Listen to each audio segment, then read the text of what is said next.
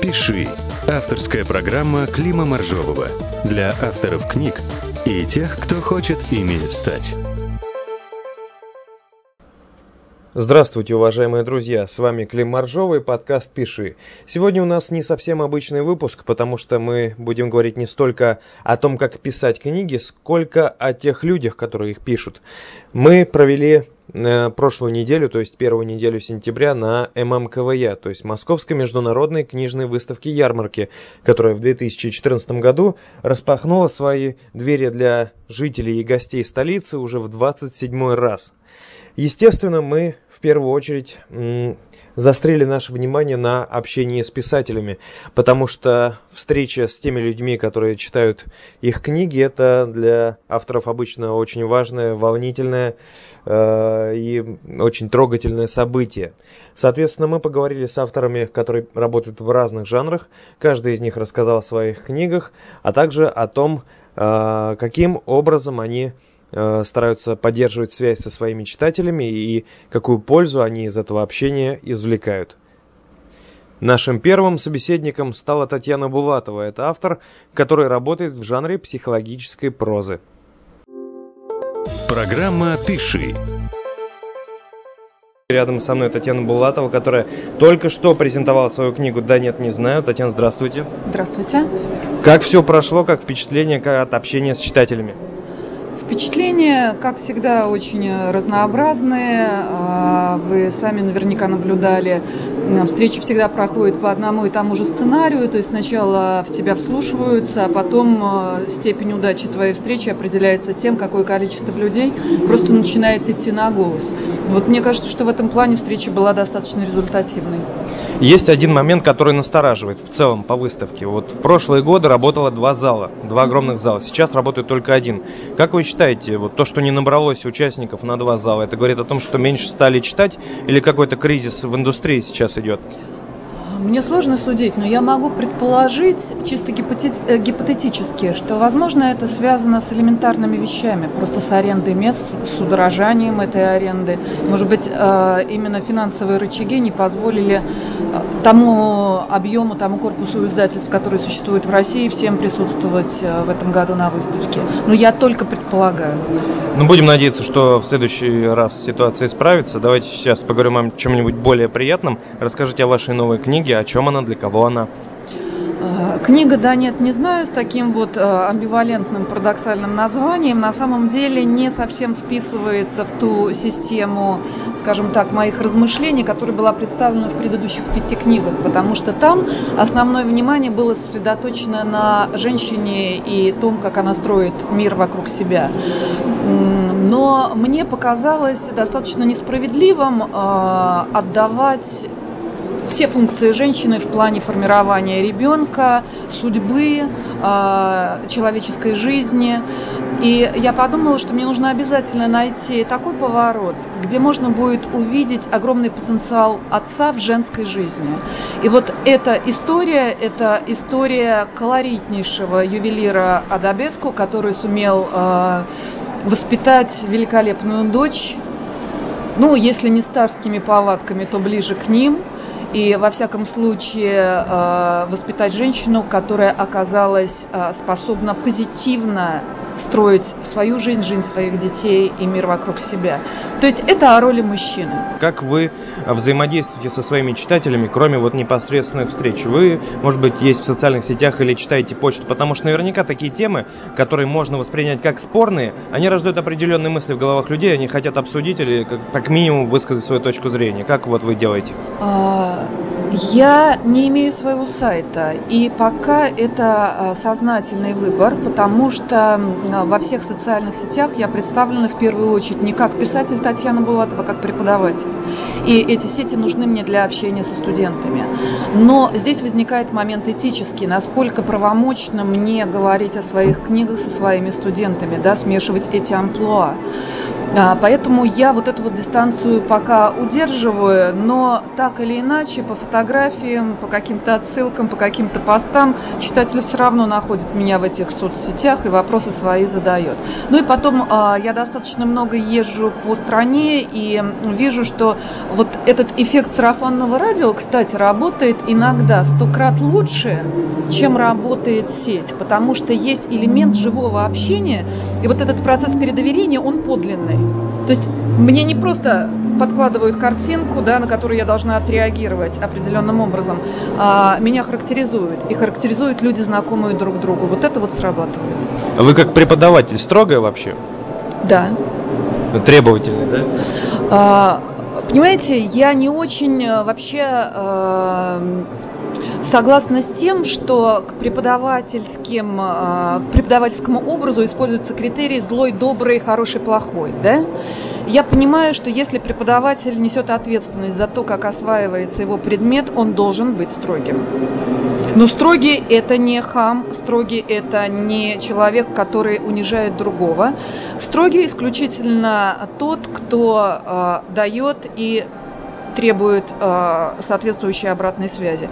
В этом плане, да, со мной трудно договориться. И, собственно говоря, мое студенчество не пытается это сделать, потому что они знают, если диалог допустим, то я его разрешаю всегда, пожалуйста. Главное, чтобы этот диалог был связан с вопросами по существу. Не я вам сейчас скажу, поверьте, я точно знаю, да?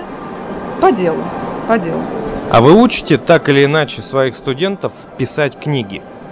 Нет, я не работаю в литературном институте. У меня в сущности педагогический профиль. Я готовлю школьных учителей.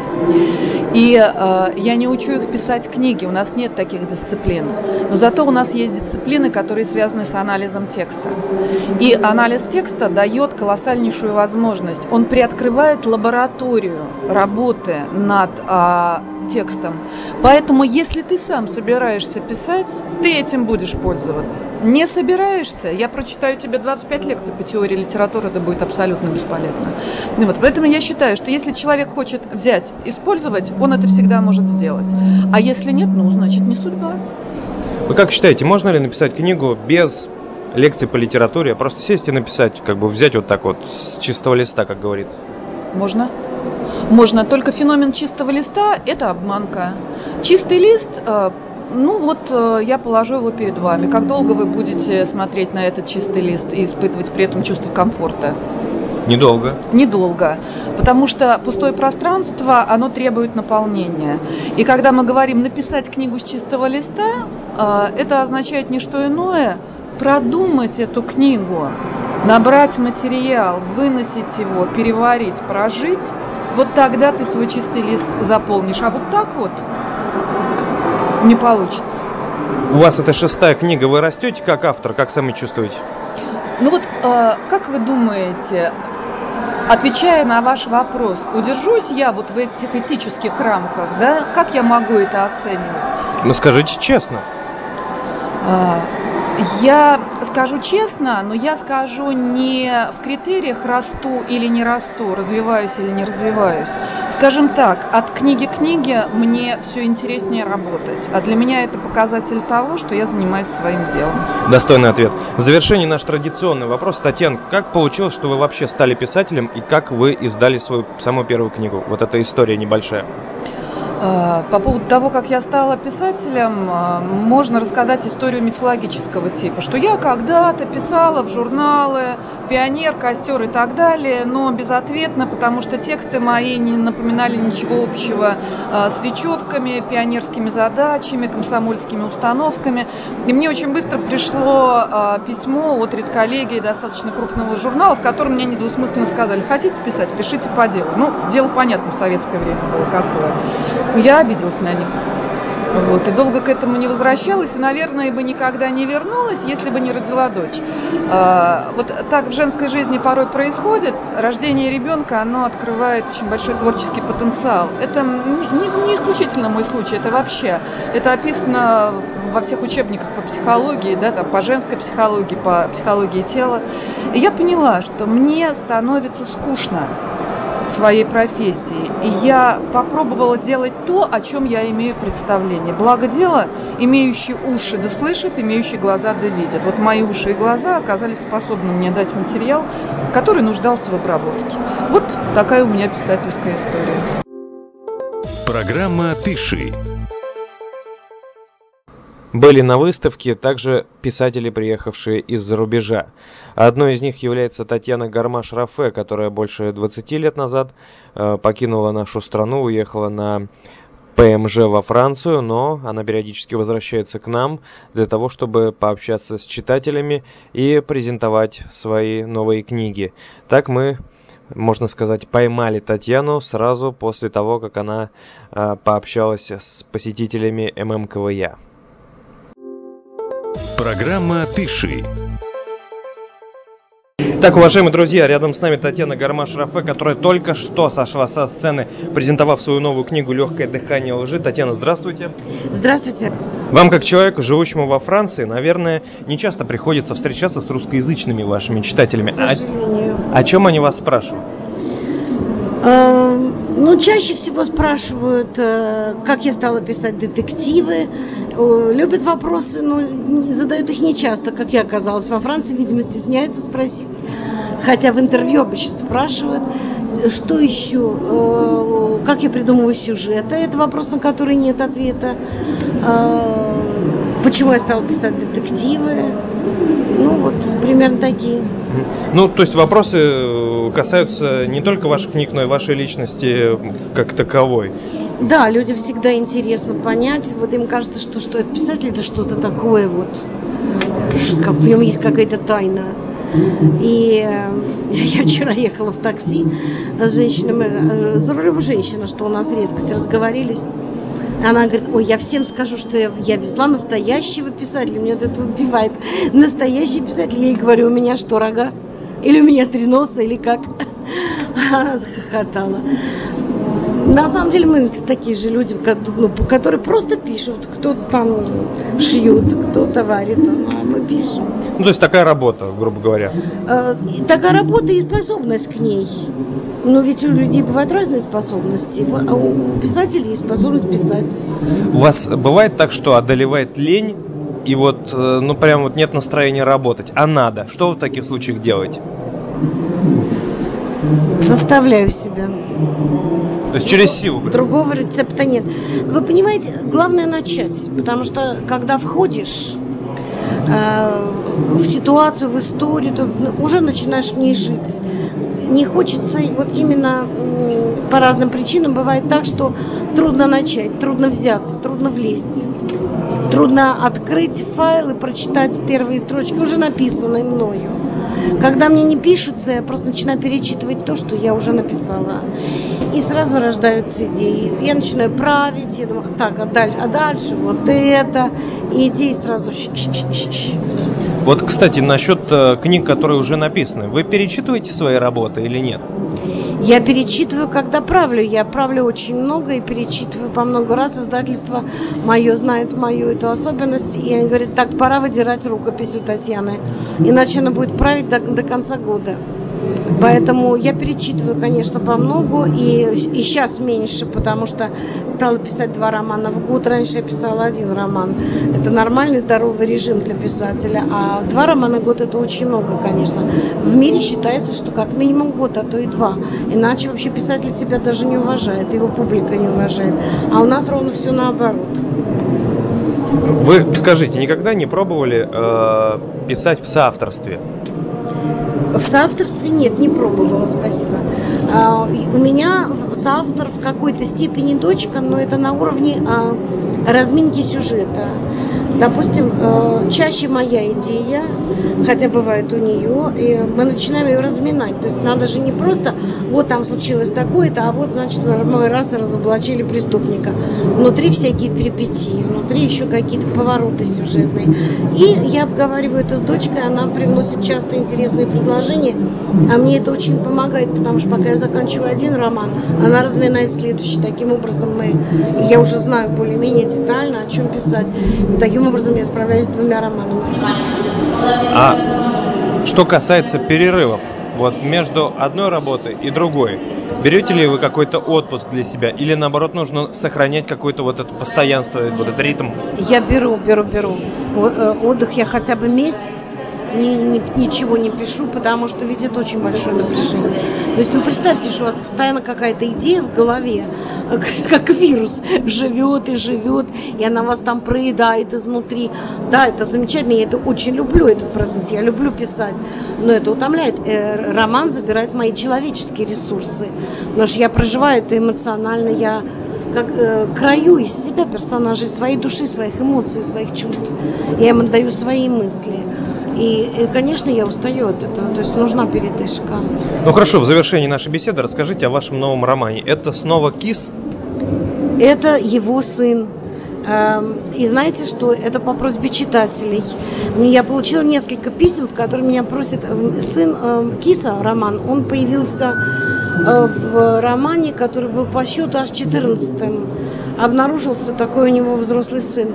И с тех пор я не очень много к нему обращалась. Он мелькал, но вот так, эпизодически. Меня просили посвятить ему роман, а его зовут Роман. То есть роман о романе. И я решила, что пора. И написала роман о романе. Он у меня там в главной роли. Он поехал в деревню готовиться к, к экзаменам. А там... Ну, а что там, уважаемые читатели, узнаете, когда прочтете «Легкое дыхание лжи». Татьяна, спасибо за то, что нашли для нас время. Удачи вам в вашем творчестве. Спасибо вам большое и вам тоже.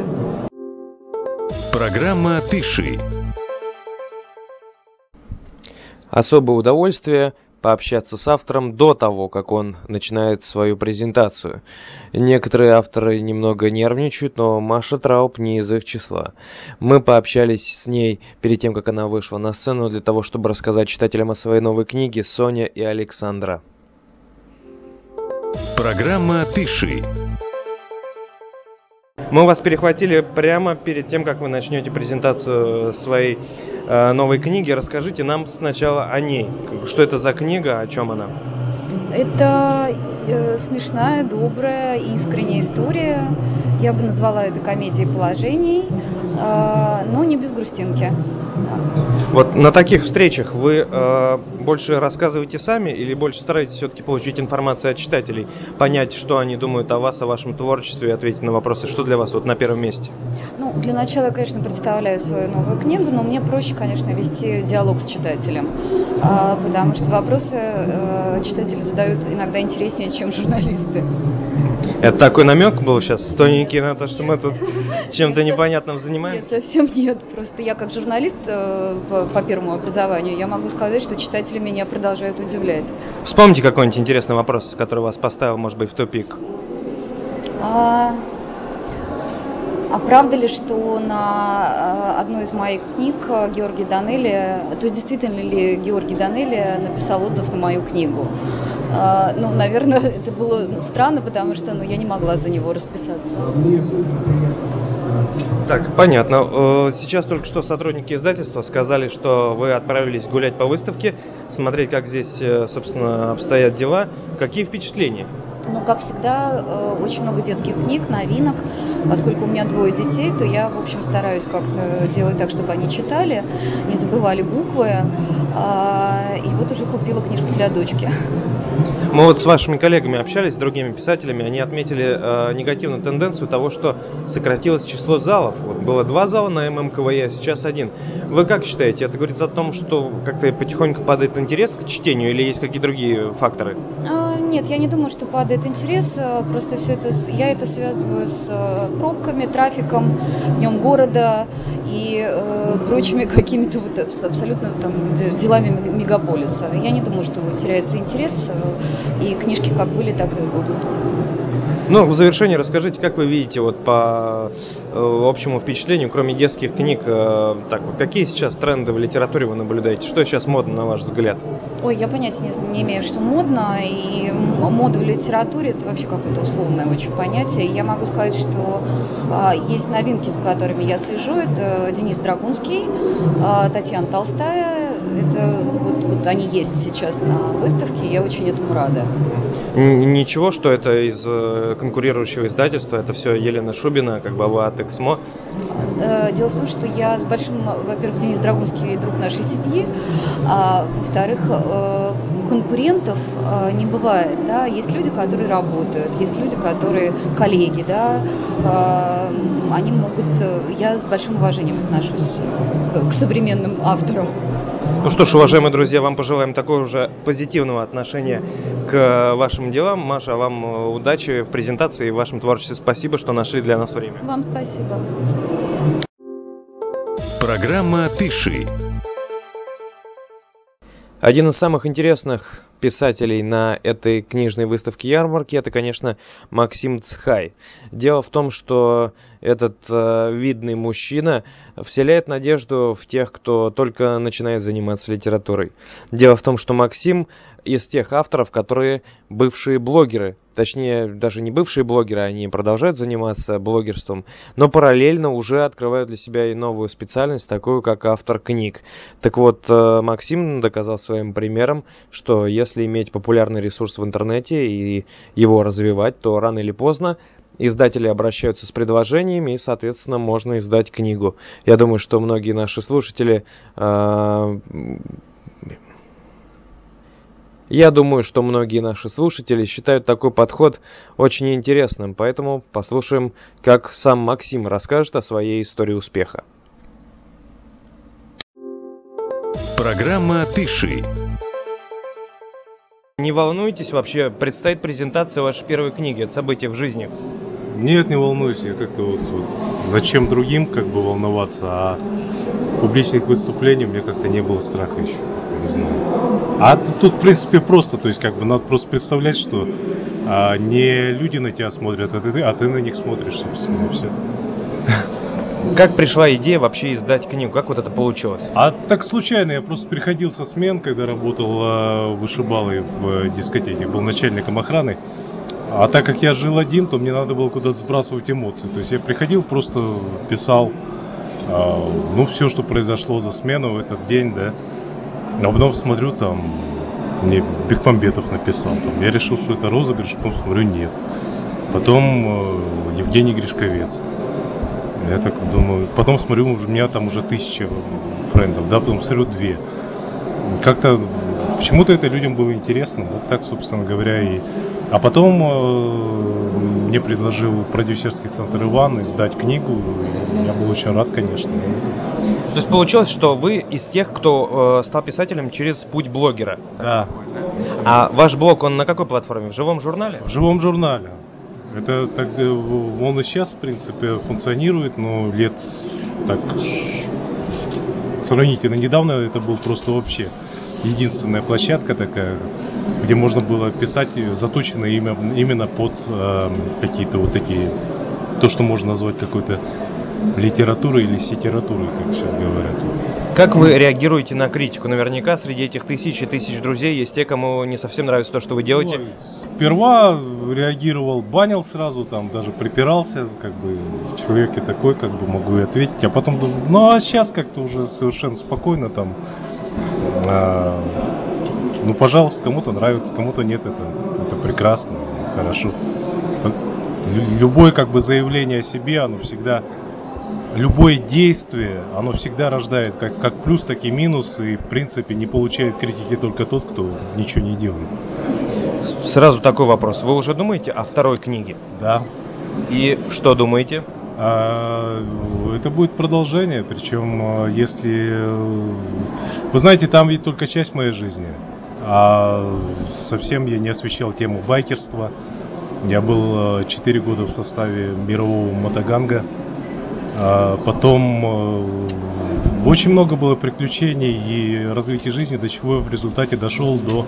Но сейчас я очень хорошо дружу с э, доктором Лизой и стараюсь ей как могу помогать, потому что мужчина, в принципе, да, он, во-первых, в чем-то расходный материал, да, в отличие от женщин. То есть у него не должен себя очень любить и беречь. А отсюда вытекает, что э, служение должно быть у мужчины обязательно, да, то есть он должен служить либо в армии, либо какой-то идее, Иначе его жизнь э, бесполезна просто-напросто. И последний вопрос наш, чтобы вас э, не задерживать, по поводу вообще вот этого мероприятия ММКВЕ. Как вы считаете, вот читающих людей их с годами меньше становится или все-таки какая-то есть постоянный, постоянный уровень, ниже которого не опускается? Трудно сказать. Вы знаете, это возможность э, ну как, я никогда не разделял каких-то кликушеских таких вот э, мнений, да, что ой, куда катится культура, куда там, а вот наше поколение было лучше, это хуже, а вот сейчас молодежь такая, а вот сейчас вот люди интересуются этим тем, потому что это все варьируется, на мой взгляд. Да, в какие-то годы будет там понижение читающейся публики, да, но на самом деле будут люди, которые это будут в себе нести. Через пять лет, оп, да, опять оно. То есть это нормально, это вот эта волнообразность, количество добра на свете, оно постоянно на самом деле. Как и количество, в данном случае, культуры, да, то есть как бы все равно будет из, из спички можно сделать пожар, да, то есть и пока горит хотя бы одна вот эта вот свечка, да, то есть как бы все пламя живо на самом деле. Ну что ж, удачи вам в вашей писательской карьере в целом и на сегодняшней презентации в частности. Напоминаю, с нами был Максим Цхай. Еще раз спасибо, что нашли для нас время. Спасибо большое вам. «Пиши» – авторская программа Клима Моржового для авторов книг и тех, кто хочет ими стать.